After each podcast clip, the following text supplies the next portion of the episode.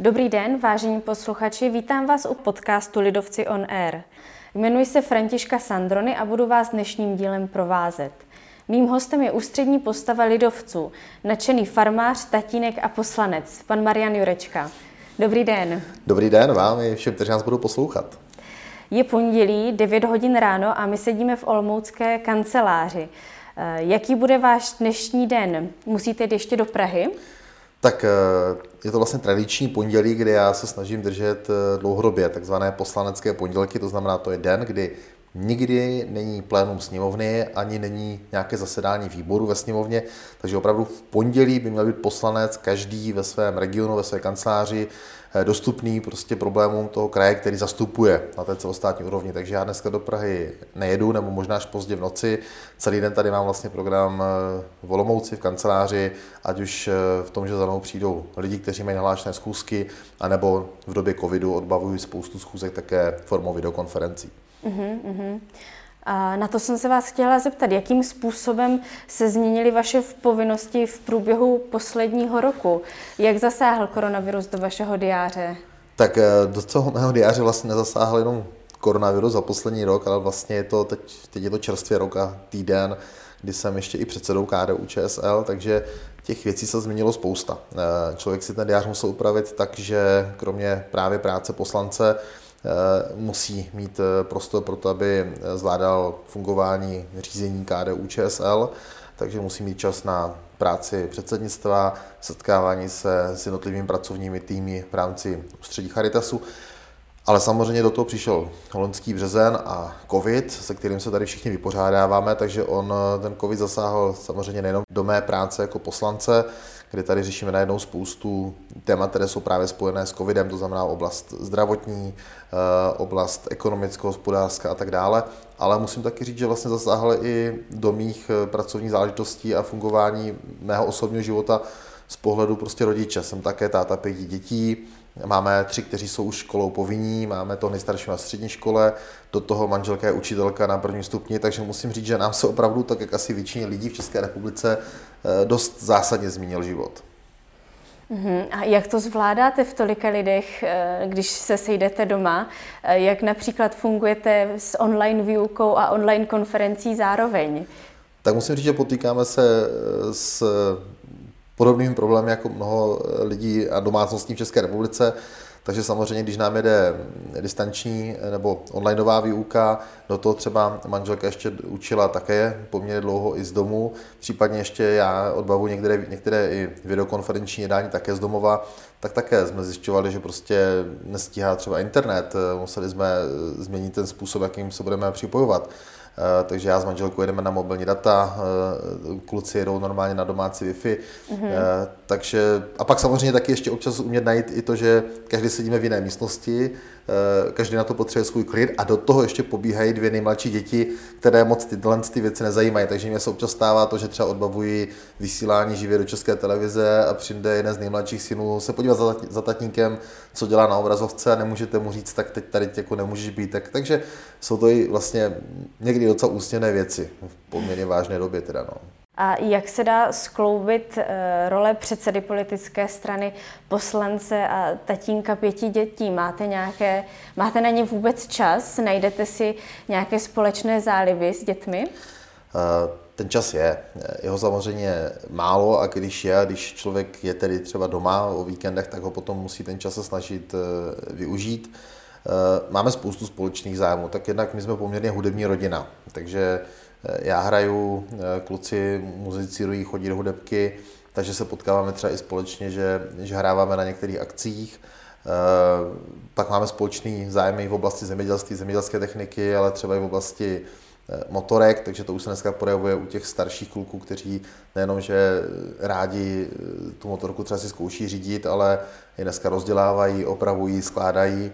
A takže to jsou takové ty, řekněme, tatínkovsko-klukovské a zároveň chlapské zájmy, které se takhle promítají, protože já si myslím, že každý chlap, každý táta je vlastně ve své podstatě uvnitř někde pořád tím malým klukem, který si prostě rád hraje, má rád prostě auta, motorky, stroje, techniku, takže takhle nějakým způsobem to kombinujeme. No a samozřejmě, teď je to samozřejmě složitější, ale nějak se snažím i kombinovat to, aby člověk se dostal do přírody, eh, aby měl nějaký prostor taky být eh, venku, což u nás na vesnici je daleko jednodušší, protože člověk projde zahradu, je za humnama, má zhruba mm-hmm. jeden kilometr od baráku Bečvu, takže se do té přírody nějak dostane. V tomhle to samozřejmě lidi, kteří jsou ve městech, byty mají daleko složitější. Mě velmi zaujalo, že jste se ve 32 letech stal ministrem zemědělství. V českém politickém prostředí to je poměrně neobvyklé, kdy většina takových zásadních postů je obsazena lidmi od 40 do přibližně 65 let. Jaké to pro vás bylo? Byl jste na tu dobu dostatečně rozkoukaný? Tak eh, určitě jsem na tu dobu nebo na tu roli úplně rozkoukaný nebo připravený nebyl. Já si myslím, že na to nelze být připravený nikdy stoprocentně. Eh, já si myslím, že mojí výhodou v tu dobu bylo to, že jsem člověk, který vlastně ze zemědělství zešel už od útlého dětství, ještě za komunismu. Moji rodiče dělali nějaké zemědělství v omezené podobě, po roce 90 začali hospodařit. Já sám jsem z pěti dětí, takže my jsme opravdu si prošli všema manuálníma činnostma, pracema, od sbírání brambor, dojení kráv až po obdělávání polí, práce s zemědělskou technikou, takže já jsem vlastně vystudoval potom střední i vysokou školu a už od dob vysoké školy jsem začal sám i soukromě hospodařit a následně potom hned po vysoké škole ještě u toho zároveň jsem pracoval eh, v poměrně velké zemědělské společnosti, takže člověk měl možnost vidět to malé zemědělství, ale i problémy toho středního a většího zemědělství. Takže člověk, i když mě v tu dobu bylo 32 let, tak už měl poměrně velkou zkušenost. Troufnu si říct, že možná na ten věk jako daleko větší zkušenost než řady ministrů, kteří tam byli přede mnou a kteří eh, si pletli názvosloví, jestli se tady eh, obilí pěstuje nebo chová a, nebo, mm. a podobně, což někdy působilo velmi komicky.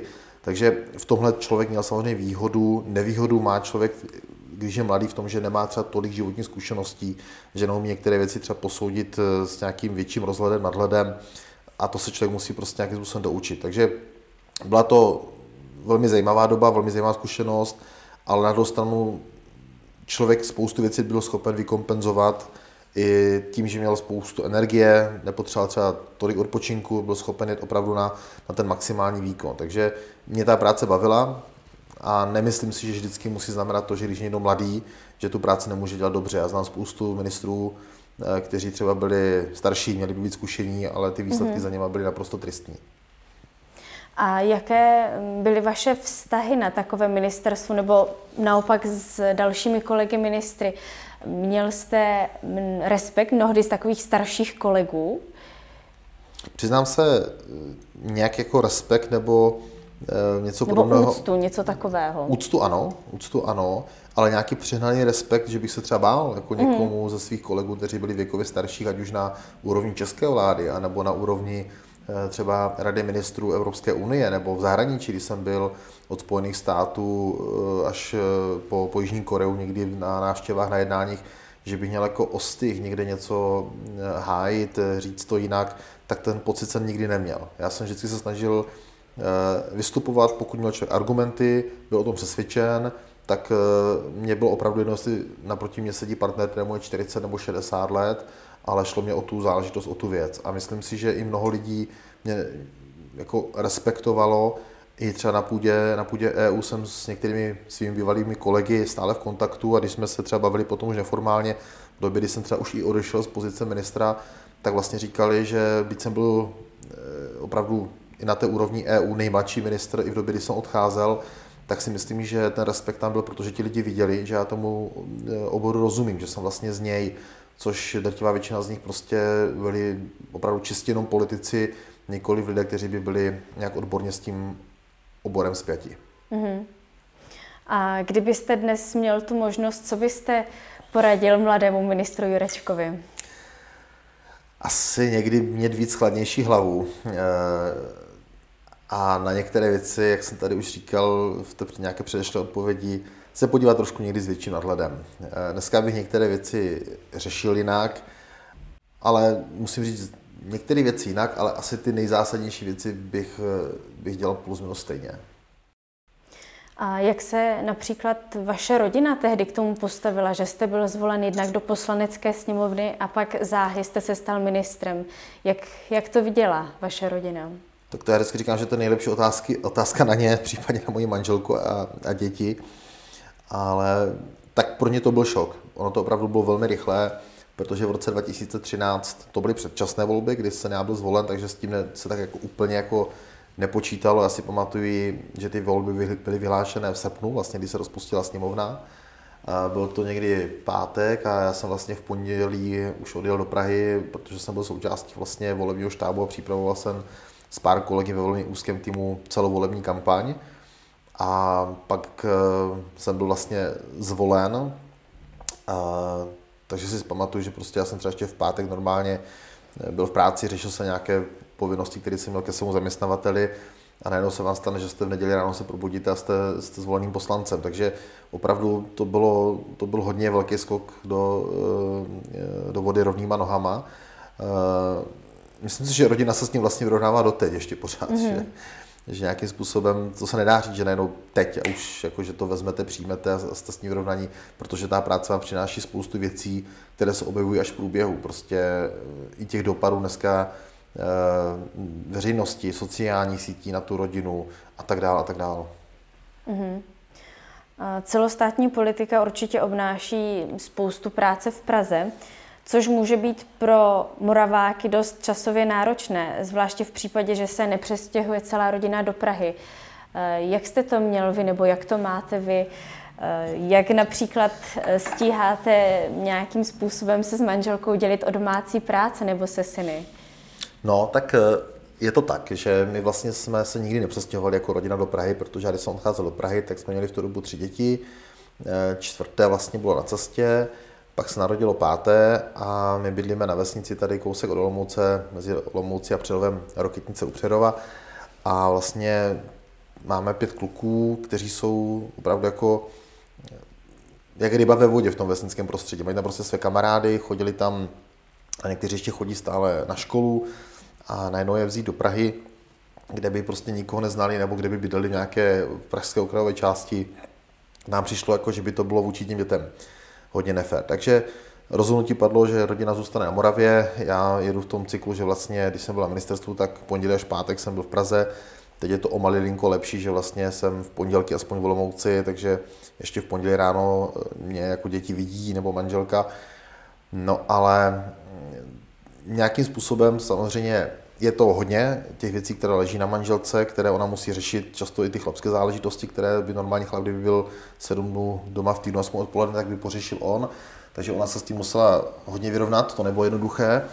Ale pak máme vlastně takový jako nastavený nějaký, řekl bych, přirozený režim v tom, že když už teda jsem doma o víkendu, tak se snažím aspoň o tom víkendu těch věcí udělat, řekněme, i z těch ranků těch domácích činností, takže domysleli třeba na sociálních sítích, tak eh, tam může vidět fotky z vaření eh, obědů, chystání jídla.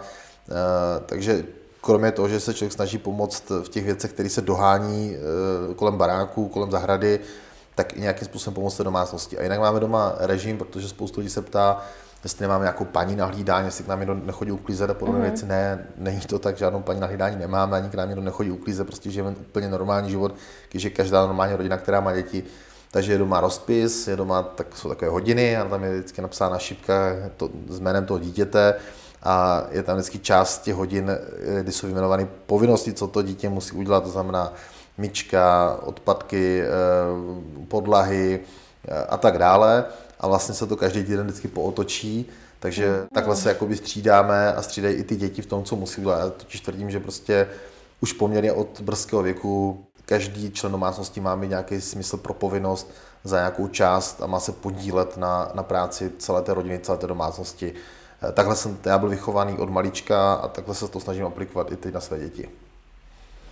To možná hodně souvisí s tím, že, jak jste říkal, sám jste byl eh, v zemědělském prostředí, vyrůstal jste na statku, co, co vy a statek dnes. Eh, najdete si čas k tomu, abyste se ještě plnohodnotně věnoval i, i zemědělství? tak stoprocentně plnohodnotně už se to takhle najít nedá. Jo? Že by každý, každý týden měl člověk prostě povinnosti.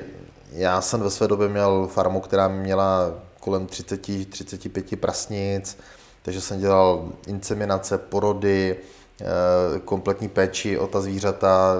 Ročně jsme produkovali kolem zhruba tisícovky prasat, takže opravdu každý den, ráno a večer člověk šel, poklízel, eh, mezi tím stíhal ještě pracovat na poli. Eh, teď je to trošku jinak, protože živočiš, živočišnou výrobu prakticky nemáme, máme doma jenom nějakou drůbež králiky, to, co má často ještě pořád stále část domácnosti na venkově, o což se starají hlavně děti, kluci, kteří každý den to musí pokludit a já se dostanu do té zemědělské činnosti o víkendech, když jsem doma, když je prostě vhodné počasí, tak se jdem do traktoru, jdu dělat na pole, a nejvíce vlastně tam dostanou do běžní, kdy dovolenou i v dobách, kdy jsem byl ministr, jsem vždycky říkal, minimálně týden chci být prostě na kombajnu, že máme doma kombajny, s kterými děláme eh, služby pro ostatní zemědělce i, takže já s těma kombajnama stále jezdím. Dneska už pomaličku přichází čas, kdy začínají přebírat tu štafetu i kluci, takže to si pořád člověk drží, takže každý rok posečeme několik set hektarů eh, obilí. Tak to je takový dobrý i, i relax na vyčištění hlavy. No. Proslýchá se, že některé jednání v období žní um, absolvujete z kombajnu. Je to pravda, nebo je to nějaká fáma? Ne, tak je to pravda. Občas eh, prostě nefunguje to tak, že by člověk mohl říct, tak teď jsem týden nedostupný a, a mám dovolenou. Takhle to u politiku nefunguje. I když jako někdy v televizi zní pojem vládní nebo parlamentní prázdnin, tak takhle se to nedá dělat. Mm-hmm. Takže já, i když jsem třeba eh, na žních a jezdíváme i na Slovensko, tak mám standardně sebou notebook, eh, připojení na internet, mobil, takže ano, některý, párkrát jsem třeba dělal videokonference, kdy, kdy jsem to odbavoval přímo, přímo z kombajnu, kdy si člověk to dá na sluchátka a, a funguje takovýmto způsobem. A když třeba volají novináři nebo volají i z televize, tak některé, nebo z rádií, tak některé vstupy jsem taky odbavoval při, při jízdě na poli z kombajnu, tak já v tom nevidím nic komplikovaného. Tak to je zajímavé. To jsem ráda, že to nejsou lži. Zní to velmi akčně. Eh, ráda bych se ještě eh, dotkla letošních voleb. Eh, v letošním roce proběhnou volby do poslanecké sněmovny a lidovci do voleb půjdou společně s ODS a TOP 09. Trojkoalice se jmenuje Spolu. A co mají tyto tři strany společného, když už se jmenují Spolu? Tak Možná vysvětlím, jestli to nakonec bude definitivně název koalice spolu, tak to ještě uvidíme. My jsme to použili jako takový název do té prekampaně, do toho úvodu, ale musím říct, že se to začíná hodně zažívat. I lidi v mém okolí to používají, někteří říkají, už to neměníte, nám se to líbí. Je to takové jako normální lidské vyjádření toho, že prostě něco děláte spolu a jdete do toho spolu.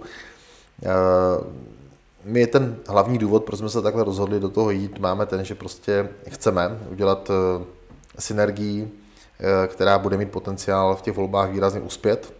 Samozřejmě velmi rádi bychom vyhráli, ale to není ten cíl. Cíl není mít nejvyšší počet mandátů.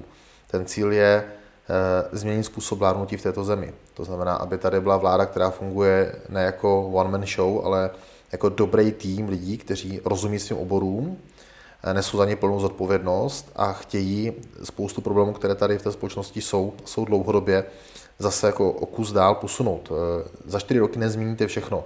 Nemůže žádný politik slibovat, že za čtyři roky takhle na lusknutí prstu to bude jako zalité sluncem tady. Mm-hmm. Ale za čtyři roky se dá hodně věcí udělat. A my se chceme podívat na ty věci, které trápí běžní lidi, prostě od eh, otázky eh, exekučních problémů, dluhových pastí, od problémů sociálních, komplikovaného systému, kdy lidi, kteří se snaží, pracují, ale třeba potřebují nějakou podporu ze strany státu, naráží na obrovskou byrokracii.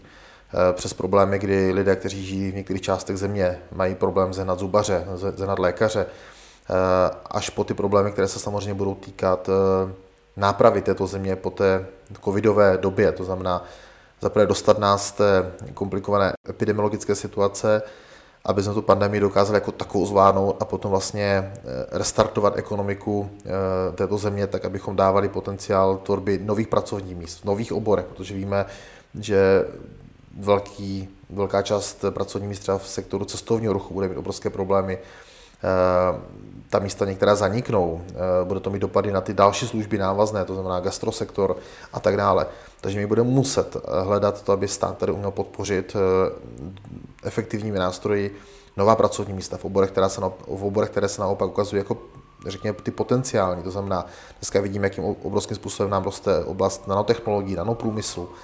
Vidíme sektor digitálu, jo, který nám roste teďka velmi rychle. My vždycky mluvíme o tom, že jsme ekonomika, která je postavená na především automotivu ale automotiv nám dělá zhruba 11% HDP a třeba digitál se vyšvihl za poslední roky na 8% a roste velmi rychlým tempem, takže budeme potřebovat mm. lidi, kteří rozumí oblasti IT, kteří rozumí tzv. kreativním průmyslům, eh, kteří umí eh, grafiky, protože jsme země, která má obrovský potenciál třeba z hlediska tvorby i videoher. Já vím, že to někomu může připadat až úsměvné, ale, ale to jsou obory, které mohou potenciálně nabídnout práci tisícům lidí.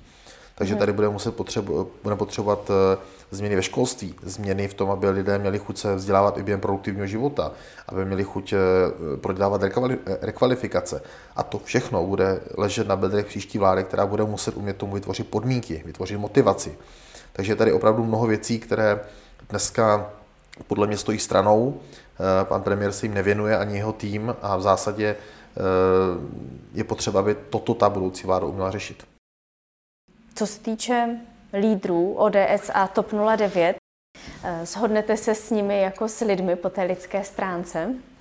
No to musím říct, že mě jako velmi mile překvapilo, protože o mě se ví, že já jsem byl velmi opatrný a někdo mě podezíral až určité skepse k tomu nějakou formu spolupráce tady vytvářet. Já jsem vždycky říkal, že uh, se snažím, abychom šli my jako lidovci vlastní cestou, ale jsou momenty, kdy ta synergie a spolupráce má větší smysl. Známe to i ze svých životů, že když prostě někdy potřebujeme eh, zvládnout něco složitého, tak poprosíme o někoho ve svém okolí o pomoc. A občas to takhle funguje i v té politice. Takže my jsme se takovým způsobem do té synergie pustili.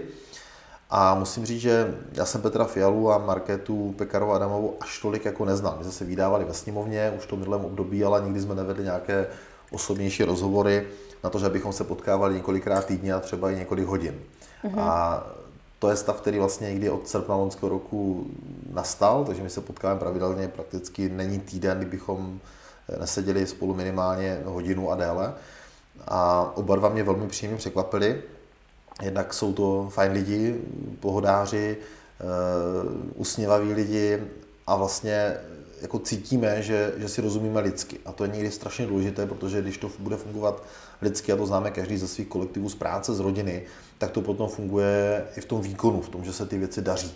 Eh, takže v tomhle já jsem optimista, že, že to bude dobré a musím říct, že je i zajímavé sledovat jako někdy, jak eh, se vytvoří o některých lidech předsudky, že prostě Eh, občas slýchávám třeba, eh, že lidé třeba v mém okolí na vesnici a podobně třeba hodnotí Petra Fialu, že to je jako ten akademik, pan profesor, mm-hmm. rektor a tak dále, tak najednou, když s ním se potkáte u jednoho stolu, tak vidíte, že to je úplně stejný člověk jako, jako my, člověk, který se na ty věci dívá velmi podobně, řeší velmi podobné problémy, nežije nějaký život úplně odtržený od reality a to stejné vlastně u Markety, eh, kdy vlastně my jsme věkově velmi, velmi, velmi podobně na tom, my nejsme generace politiků, která by byla zatížena nějakýma 90. rokama, my jsme ještě v době 90. let chodili na střední školy oba dva.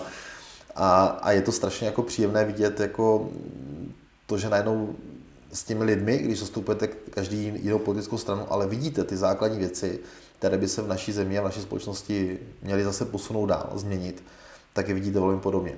A zároveň si u toho rozumíte i lidsky. Máte věci, u kterých se stejně zasmějete a tak dále. Kde se vidíte za rok, v únoru 2022? Já si netroufám tady toto hodnotit, eh, kde se člověk vidí v únoru 2022. Já bych byl rád, aby tato země, bez ohledu na to, v jaké pozici budu u toho figurovat já, měla jinou vládu, než je tato, vládu, která se nebude opírat ani o komunisty, ani o SPD a to mě o Kamuru bude šance, že opravdu spoustu těch věcí, které jsem tady jmenoval, zapomněl jsem třeba na klimatickou změnu, eh, problematiku rodin a tak dále, takže to ta prostě příští vláda fakt jako bude umět řešit, nejenom pr ale, ale fakticky.